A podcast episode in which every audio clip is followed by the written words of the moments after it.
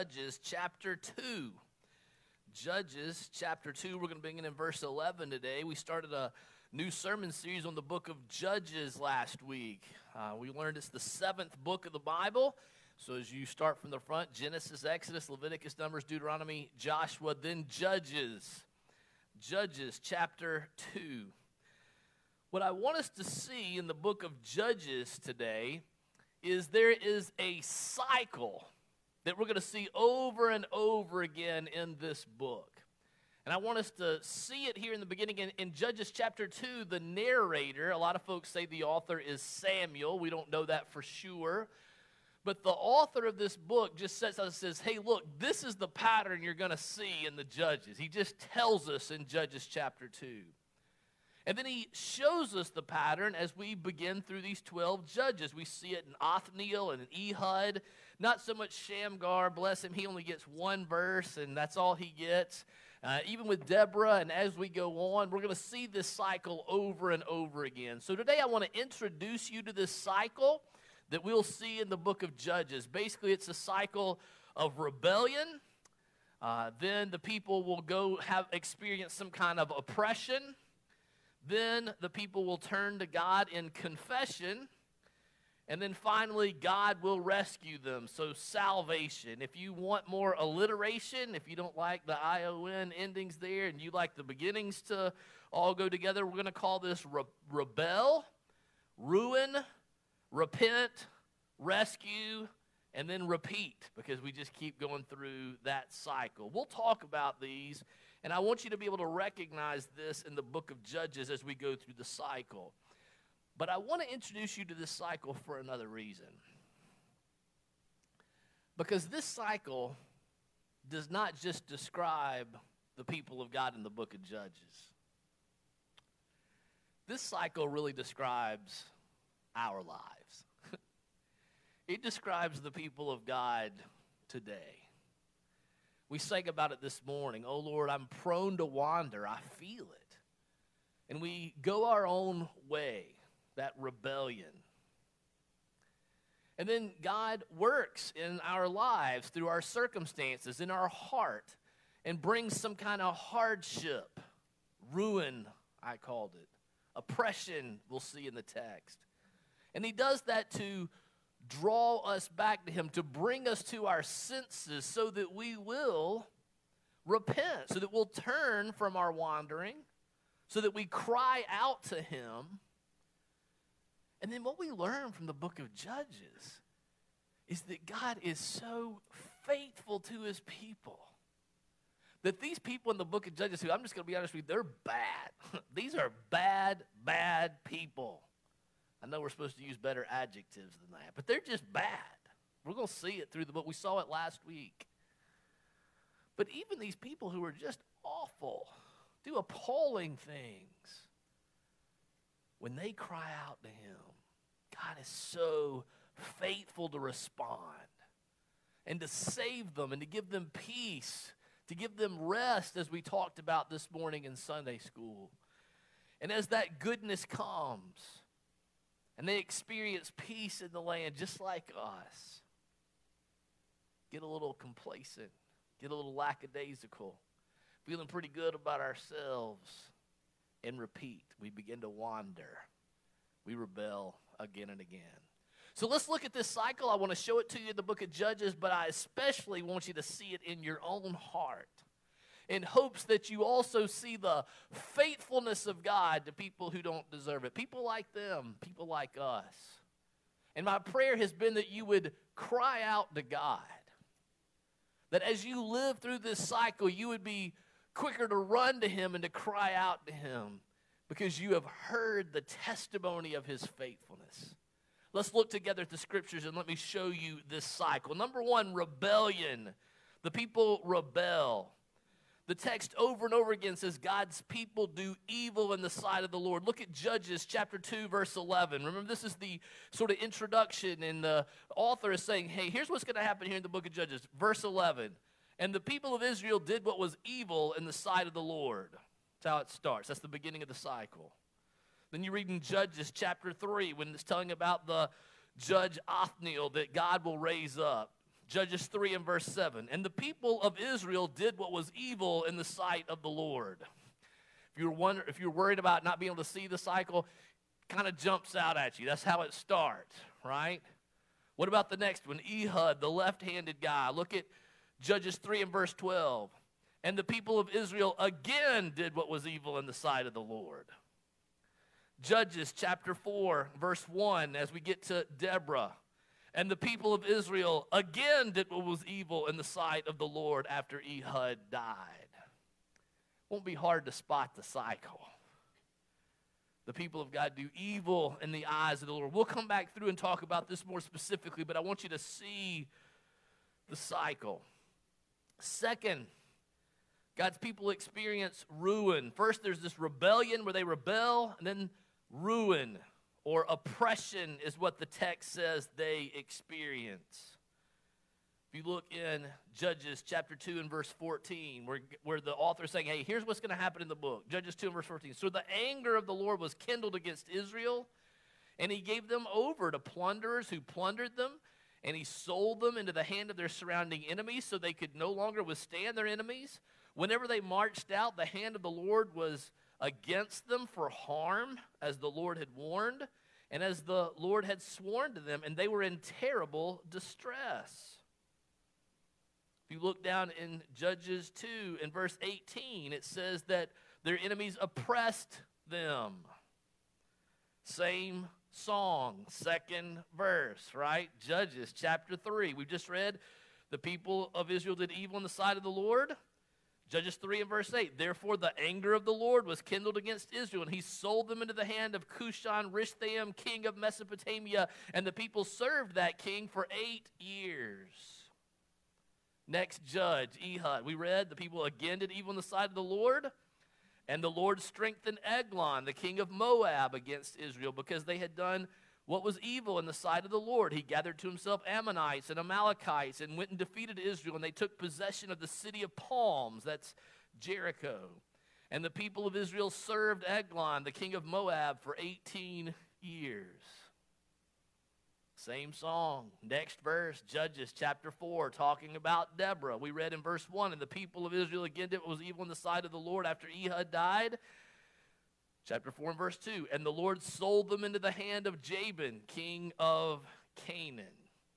You see the cycle, right? They rebel, they experience hardship, oppression. The Lord's hand is against them. They face ruin. Third step repentance or confession. God's people cry out to him. In Judges 2, and it's giving us the pattern. Down in verse 18, we're told, For the Lord was moved to pity by their groaning because of those who afflicted and oppressed them. We see the pattern again in Joshua 3. They've served this king for eight years, verse chapter 3, verse 9. But when the people of Israel cried out to the Lord, the Lord raised up a deliverer of the people of Israel who saved them. Same pattern with Ehud, Judges 3, verse 15. Then the people of Israel cried out to the Lord, and the Lord raised up for them a deliverer, Ehud, who was a left handed man. Judges chapter 4, verse 3. The people of Israel cried out to the Lord for help. You kind of see the pattern there, right? This happens 12 times in the book as we go through and we look at the people who experience hardship crying out to him, and then God rescues them by sending a deliverer Othniel, Ehud, Deborah, Shamgar, those first four that we're looking at together. So that's the pattern. That's what it looks like. Now, I want to look at each one of these circumstances and focus on how these things are described. And yeah, we want to learn about the book of Judges. It's interesting. We want to know more about it. But the reason we're looking at this is we want to see how the people rebel so that we're quicker to see how we rebel. We want to see the kinds of oppression and how God uses that so we see how God uses hardship in our life. We want to see how God responds to the people who cry out so we're quicker to cry out. And seek the salvation of the Lord. So let's look at that together, looking at our, our cycle again, our cycle of rebellion. Remember, God's people do evil in the sight of the Lord. How does it describe that? Let's look back at Judges 2. We saw verse 11, and the people of Israel did what was evil in the sight of the Lord, and they served Baals. Those were idols. And they abandoned the Lord, the God of their fathers, who had brought them out of the land of Egypt. They went after other gods from among the gods of the people who were around them, and they bowed down to them. So, this doing evil in the sight of the Lord, at least as we look at it here in the book of Judges, it involves the people of God going after the gods of the people around them. Now, if you read the text really closely and you study it, you'll see that the people of God don't stop worshiping God. They don't change their religion, but they just combine the worship of the one true God with going after these other gods. The pagan worldview of the day was that there were many gods and that each were God over a certain area. So you had the God of agriculture. If you wanted to grow something, you might go sacrifice to him, or the God of business, or the God of love, or the God of war. And you could mix and match these gods because no one God demanded lordship over every area of your life. So the danger for God's people was not that they changed religions but they would adopt these other gods of the people around them and just add that to the worship of the one true God. I wonder, what would that look like for us? What are the gods of the people around us? We read this as like, you know, I'm not worried about worshiping Baal, right? I'm not going to put up an Asherah pole in my yard. Well, of course not. Those aren't the gods of the people around us. Who are the gods of the people around us? How about money? People serve money. How about popularity? About fame or success? Boy, we worship beauty and good looks, don't we? We find our identity in so many different things these days. We find our identity in our jobs. We find our identity in our gender. We find our identity in our race. We find our identity in our sexual preferences. I think probably the biggest God of this age is just the God of autonomy. If you don't know what that means, it just means I will govern myself. I'm not going to be governed by anything else. I'll call the shots. I can be whatever I want to be, and I will declare it to be so. Listen, the biggest danger for us as the people of God is not that we will stop worshiping God. We will continue to come here and sing his praises. I think the church will go on. The biggest danger for us is that we maintain our doctrinal beliefs in our head. We can say the right things. But then in our hearts, we divide our loyalty between the one true God and the gods of the people around us. Where's your loyalty divided? Where is it that you feel that your heart has a tendency to wander? You're prone to wander. We all have different things. Maybe it is money for you. Maybe it is good looks, popularity or success or respect or independence and autonomy. We need to know where it is that we are tempted to follow the gods of the people around us.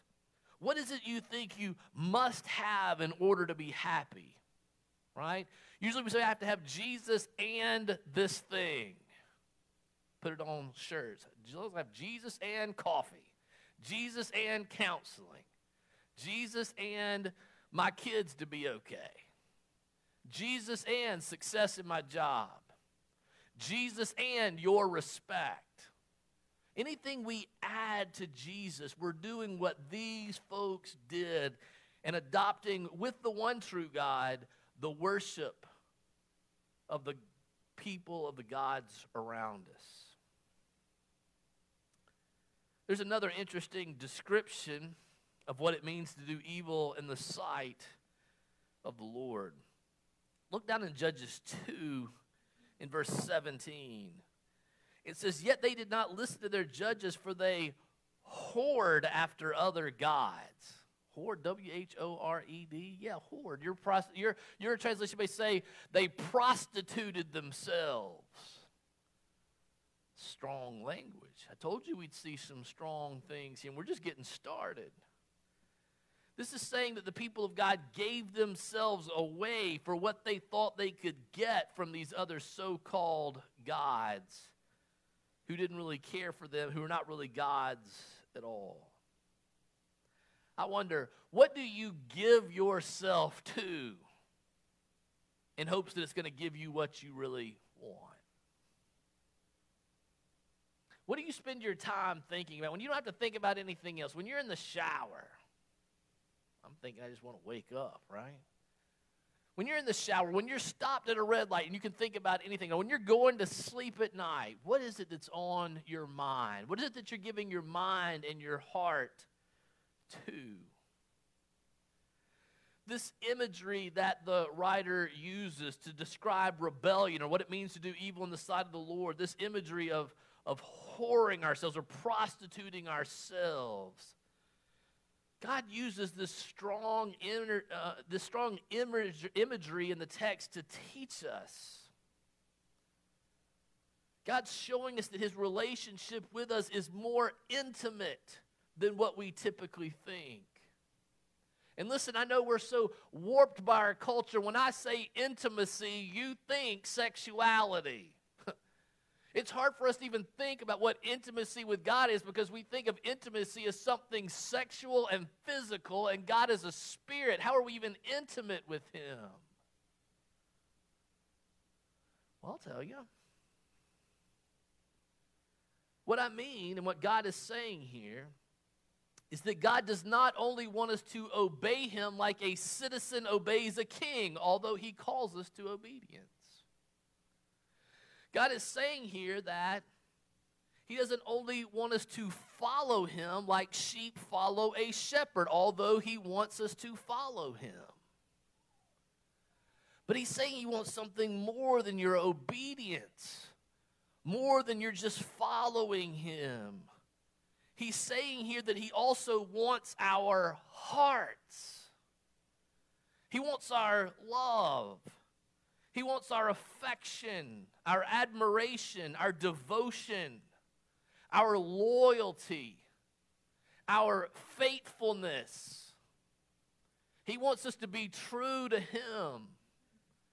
I see folks here that I've gotten to do your wedding, and we always use that line forsaking all others. It's what God wants in His relationship with you that you wouldn't look to other things for your identity or for provision or for security, but that you would look to Him. Our relationship with God is more exclusive, it's more personal, like a marriage.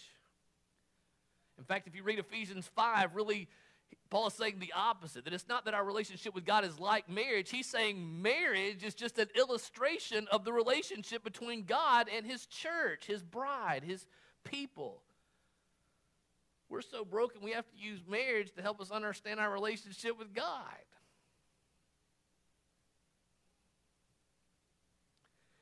The imagery teaches us something else. It teaching us it teaches us that sin against God is like adultery. It's like betrayal. It's like prostitution. And the only way to avoid this kind of betrayal is a vibrant personal relationship with the living God. So let me ask you do you seek God more than you seek anything else? Do you think about Him more than you think about anything else? Are you pursuing Him? Do you set aside that time? If not, listen, God is not going to allow his children to enjoy peace and rest very long if we're looking to something else besides looking to Him. In fact, that's the next part of the cycle, what I called oppression or ruin that trusting in other things leads to this. These folks experience the Lord's anger in the form of failure in battle or oppression by their enemies. Other people invade and plunder them and take their stuff and enslave them, and they're subjected to forced labor and they're oppressed. Isn't that mean of God to do that to his people? He just let people come in and plunder them like that? I mean, Come on. You're ruining actual people's lives here. Well, I've got a couple of thoughts about that. First of all, I think God's merciful here. He's giving them not as bad as what they deserve, they deserve worse than that. So God's showing some mercy here. But if you think about it, God's actually being very gracious. How do you say? Well, think about it with me. It's not gracious to let people do whatever they want to do because it can lead to their harm. We seem to understand this with our kids, right?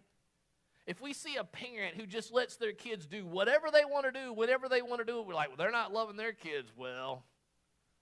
Kids need limits, they need structure.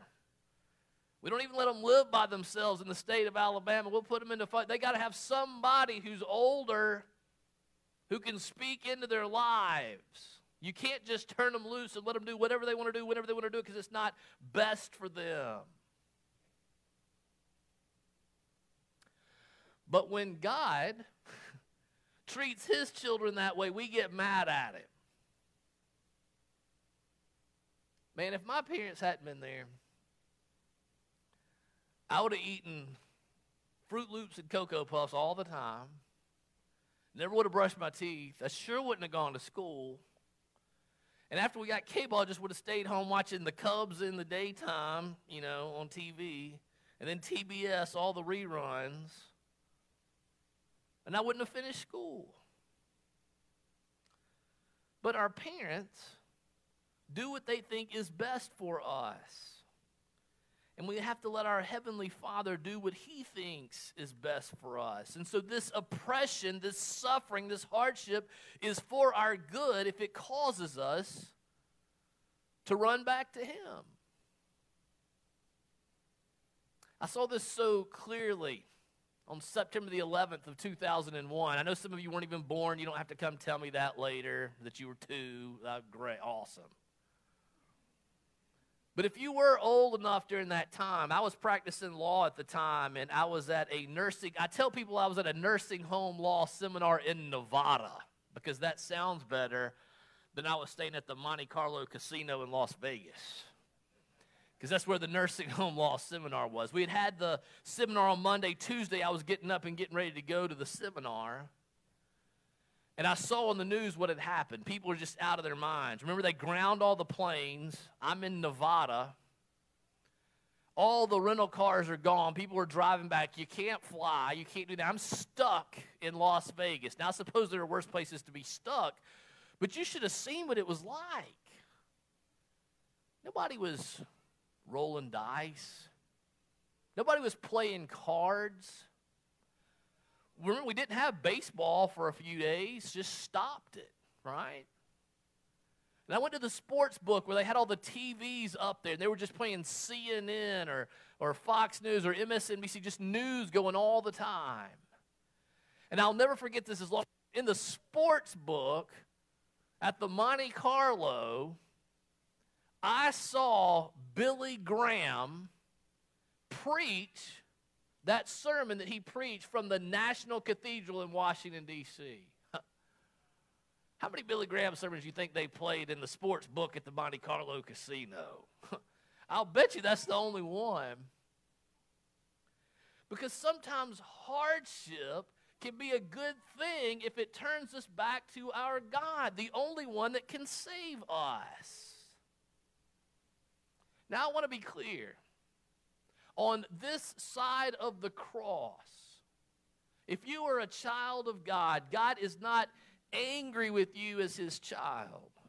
He's not punishing us. Jesus has taken all the punishment. He's taken the wrath of God. Romans 8 1 There is therefore now no condemnation for those who are in Christ Jesus. So if you're a child of God, God's not angry with you, He's not punishing you, He's not condemning you. However, God is grieved by our sin. We can quench the Holy Spirit. We can quench his movement in our life. And God, as our Father, definitely disciplines his children for our good because God wants what's best for his kids. Hebrews 12 points this out on this side of the cross. He starts by quoting a proverb, something from the Old Testament My son, do not regard lightly the discipline of the Lord nor be weary when reproved by him, for the Lord disciplines the one he loves and chastises every son whom he receives. And then the writer of Hebrews begins to write in verse 7 It is for discipline you have to endure. God is treating you as sons. For what son is there whom his father does not discipline? If you are left without discipline, in which all have participated, then you are illegitimate children and not sons. Besides this, we have had earthly fathers who disciplined us and we respected them. Shall we not much more be subject to the Father of spirits and live? For they disciplined us for a short time as it seemed best to them, but God disciplines us for our good, that we may share his holiness. For the moment, all discipline seems painful rather than pleasant but it later yields the peaceful fruit of righteousness to those who have been trained by it. Now, listen, I don't know what kind of discipline you endured as a child. I can promise you it was imperfect because there are no perfect parents on earth. Maybe your parents didn't give you enough discipline. Maybe they gave you way too much. Maybe they disciplined you out of their anger and not for your good. But I want to tell you about our, our Heavenly Father. He disciplines us for our good, that we might share in His holiness, that we would look more like Him. So that when we go astray, we would experience hardship. And he says it's not pleasant, it is painful. So that when we would turn and we would cry out to him. I wonder, where are you experiencing hardship in your life right now? I call you today to, to let that hardship drive you back to the Lord. Run to Him. Ask Him, Lord, what is it that you would have for me to learn in this period of hardship? What is it that you want me to, what, do you, what is it that, that is for my good that you have for me this? And Lord, as I learn that lesson, will, will you take away the hardship? Will you take it away? Help me to learn quickly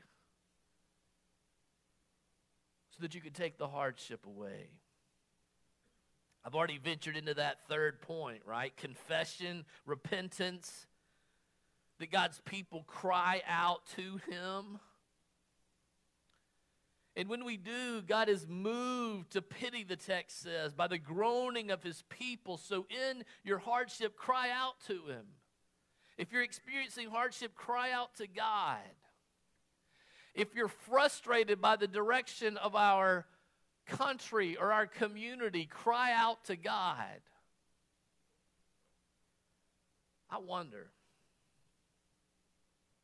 do you spend at least as much time talking to God about your hardships as you do complaining to your friends? God can actually do something about it. Cry out to Him.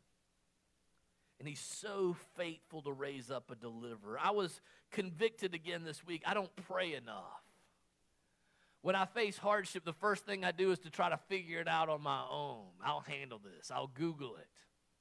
I'll read about it. I'll consult the experts.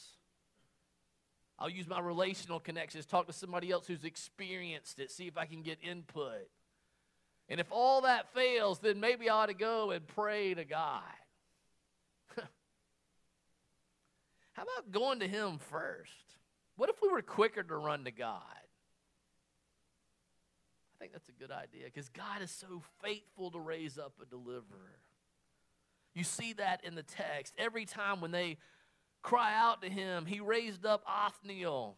He raised up Ehud. He raised up Shamgar. He raised up Deborah. Every time God's people cry out to him for help, he raises up a deliverer. But it's interesting. Look what happens in the text. Look at 2 and verse 18. Whenever the Lord raised up judges for them, the Lord was with the judge, and he saved them from the hand of their enemies all the days of the judge. Verse 19. But whenever the judge died, they turned back and were more corrupt than their fathers, going after other gods, serving them and bowing down to them. They did not drop any of their practices of their stubborn ways. That's the repeat, right? They cry out to God. He raises up a deliverer. The judge comes and saves them. The Spirit of God is on the deliverer. And things go well. There's peace in the land as long as that judge lives. But when the deliverer dies, the people turn back to chasing the gods of the people around them. And we read this over and over and over, and we see this pattern repeat 12 times in the book of Judges. And it's designed to make us cry out and to say, what we need is a judge who doesn't die. We need a judge who lives with his people forever. What we need is a judge who's always there to rule and reign over our hearts. We need a judge who can rescue us not so much from being physical slaves but who can save us from being spiritual slaves. We need a judge who doesn't just save our bodies, but one that can save our souls. And just like in the book of Judges, God is so faithful to give his people what they need. He has given us one, the Lord Jesus, who rules and reigns whose spirit rests on us. I call you this day to cry out to him, to run to him. Let's pray together as we come and meet him at the Lord's table. Let's pray together. Heavenly Father, thank you for your word. Thank you for showing us this cycle in the book of Judges. Oh Lord, I ask you publicly as I've asked you privately, show us in our hearts how this is our cycle too. Show us how we're prone to wander. Make us a people who are quick to cry out to you because you are so faithful to send a Savior when your people turn to you. I pray that you would make us quicker and quicker to turn to you and to not turn to other things. That we would look to you for all things, for, provision, for security, for protection. That you would provide all that we need, that we would enjoy peace and rest in you. For it's in Jesus' name that we pray. Amen.